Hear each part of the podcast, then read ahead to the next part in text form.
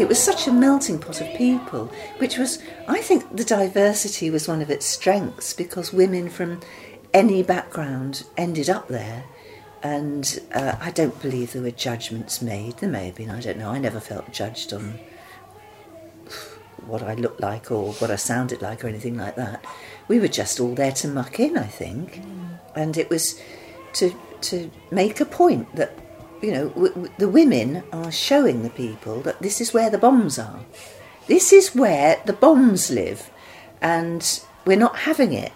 I think it was very empowering, probably for a lot of women who came down there who hadn't um, grown up in a like a liberated sort of environment. Have my experience of hippies then.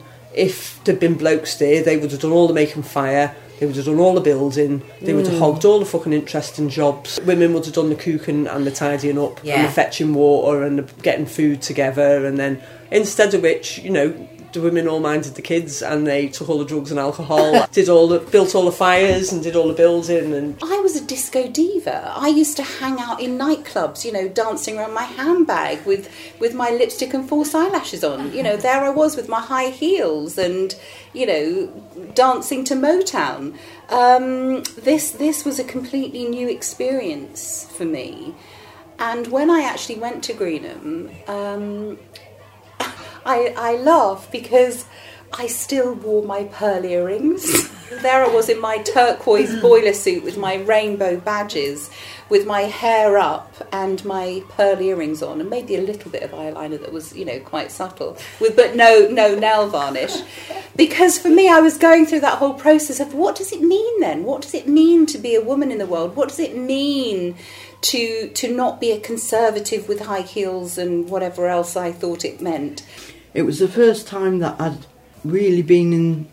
I remember we got really pissed off because the men sat around. A lot of them didn't do a bloody thing. And there were a lot of women who really just. There were women who tried to tidy up. Uh, there were women who just threw everything wherever it landed. But the men lounged for the most part. And finally they were kicked out.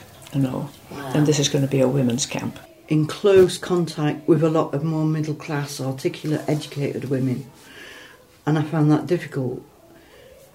But the more I went to Greenham, the more I became a part of it.